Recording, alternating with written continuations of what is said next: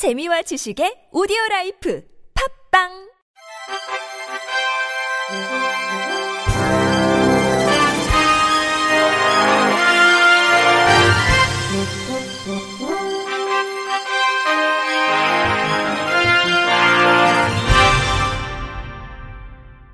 청취자 여러분 안녕하십니까? 8월 20일 금요일 KBIC에서 전해드리는 생활 뉴스입니다. 행정안전부는 모바일 금융 서비스 토스 앱으로 민원 서류를 전자증명서로 발급받아 금융기관 등에 제출할 수 있도록 17일부터 서비스를 개시했다고 밝혔습니다.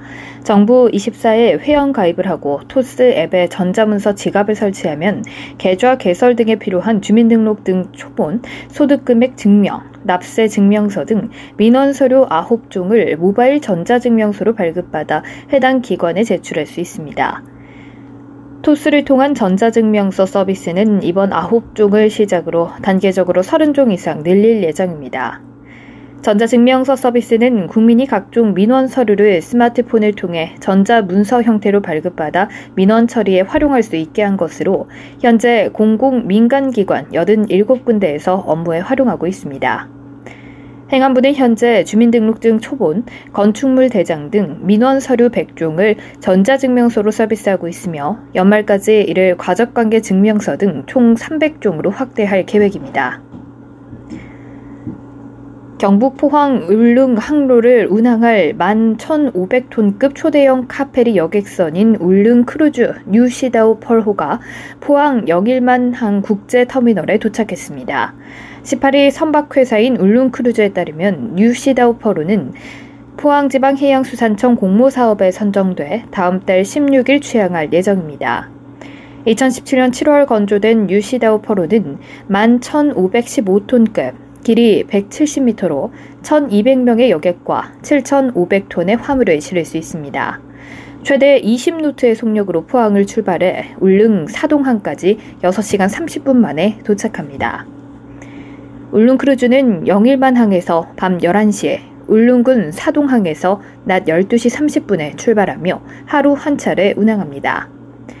포항 울릉 항로에 1만 톤급 여객선이 취항하는 것은 이번이 처음이며 초대형 여객선 운항으로 겨울철 섬 주민들의 이동이 한결 편해질 전망입니다.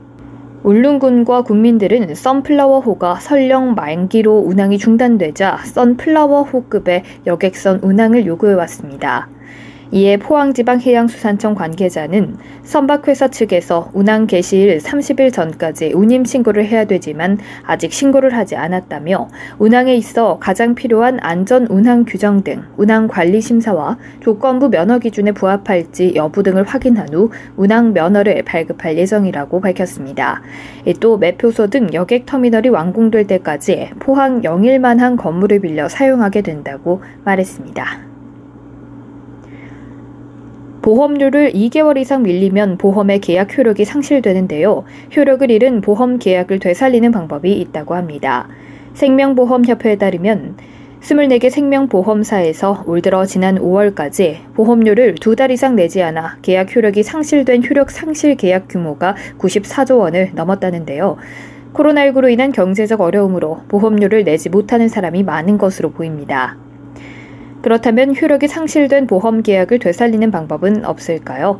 이때에는 보험 계약 부활 제도를 활용하면 됩니다. 실효일 기준으로 3년 이내에 미납 보험료와 연체이자를 보험사에 내고 부활을 신청하면 심사를 거쳐 계약 부활이 가능합니다.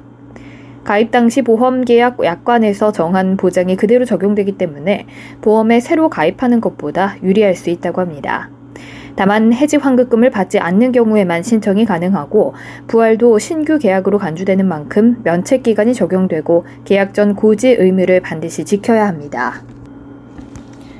모바일 앱으로 피자를 주문하면 드론이 배달해주는 피자 드론 배송 서비스가 시작됩니다.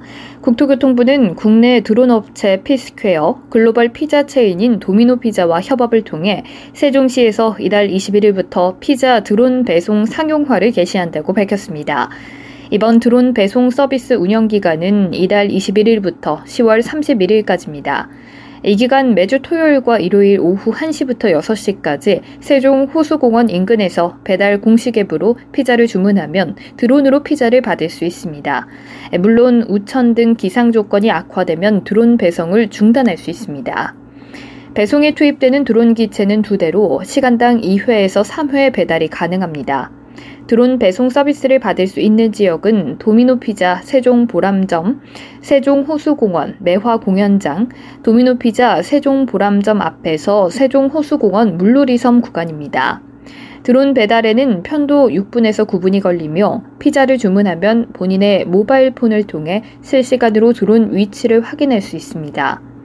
배달된 피자를 수령할 때에는 주문 시 생성되는 비밀번호를 입력한 후 수령할 수 있도록 해서 도난과 분실 사고를 방지하도록 했습니다. 드론 배송 모습은 온라인으로 실시간 중계할 예정입니다. 국토부는 드론 산업 육성을 위해 드론 특별 자유화 구역 지정, 드론 규제 샌드박스 사업, 드론 실증 도시 지정을 통해 드론을 활용한 서비스를 개발하고 실증하는 데 집중해 왔다고 설명했습니다. 이번에 피자 배송 상용화를 성공시킨 피스퀘어도 드론 규제 샌드박스 사업에 선정돼 국비를 지원받았습니다. 이번 서비스에 사용하는 드론은 기체 이상 징후를 스스로 점검하는 센서를 장착하고 별도의 조정기 없이 임무를 수행할 수 있도록 드론 자율 비행 기술을 적용했습니다.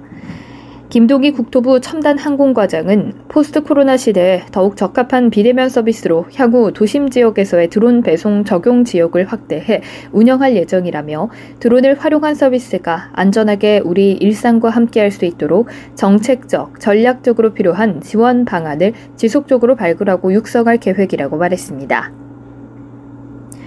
천혜의 자연 경관은 물론 각종 영상 콘텐츠와 조명빛이 어우러진 순창 간청산의 화려한 밤 풍경을 다시 볼 수 있게 됐습니다. 전북 순창구는 지난해 여름 폭우로 각종 시설물이 유실되고 파손돼 운영 중단 조치됐던 강천산 야간 개장을 재개장한다고 밝혔습니다. 군은 시설물 복구 작업이 마무리됨에 따라 강천산 야간 개장은 순창군이 체류형 관광지로의 도약을 위해 야심차게 준비한 사업으로 지난 2017년부터 총 사업비 38억 원이 투입됐고 2019년 8월 첫 선을 보였습니다. 매표소에서 천우폭포까지 약 1.3km 구간 산책로에는 아름다운 자연 경관을 배경으로 다양한 빛과 스토리를 가미한 영상 콘텐츠가 마련되어 있습니다. 또 색색의 조명은 강천산의 밤 풍경을 한층 아름답게 만듭니다. 영상 콘텐츠는 조선 중기 고전 소설인 설공찬전을 모티브로 저승과 연관되는 염라대왕과 도깨비, 청룡 등 다양한 캐릭터를 창작해 남녀노소 모두에게 친근함을 주도록 했습니다. 특히 강천산의 주요 포인트인 병풍폭포와 작은 폭포, 거라시바위, 천우폭포 등 총 4군데에서는 스토리를 담은 콘텐츠 영상을 상영시켜 볼거리를 제공합니다.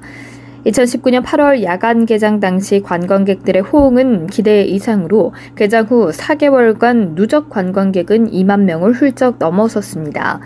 하지만 지난해 8월 폭우로 각종 기자재가 유실되고 파손되면서 야간 개장 운영은 전면 중단됐습니다. 순창군 관계자는 복구 작업을 통해 여러 곳에 분산돼 있던 각종 콘텐츠를 강천산의 대표 지점인 병풍폭포에 집중시켰다며 이제는 암벽을 스크린 삼아 애니메이션 한 편을 오롯이 감상할 수 있게 됐다고 말했습니다. 끝으로 날씨입니다. 내일은 전국이 흐린 가운데 곳에 따라 곳곳에 비가 내리겠습니다. 내일 아침 최저 기온은 20도에서 25도로 오늘보다 2도가량 높겠고, 낮 최고 기온은 25도에서 29도로 3도가량 오늘보다 낮겠습니다. 이상으로 8월 20일 금요일 생활 뉴스를 마칩니다. 지금까지 제작의 이창현, 진행의 박은혜였습니다. 고맙습니다. KBIC.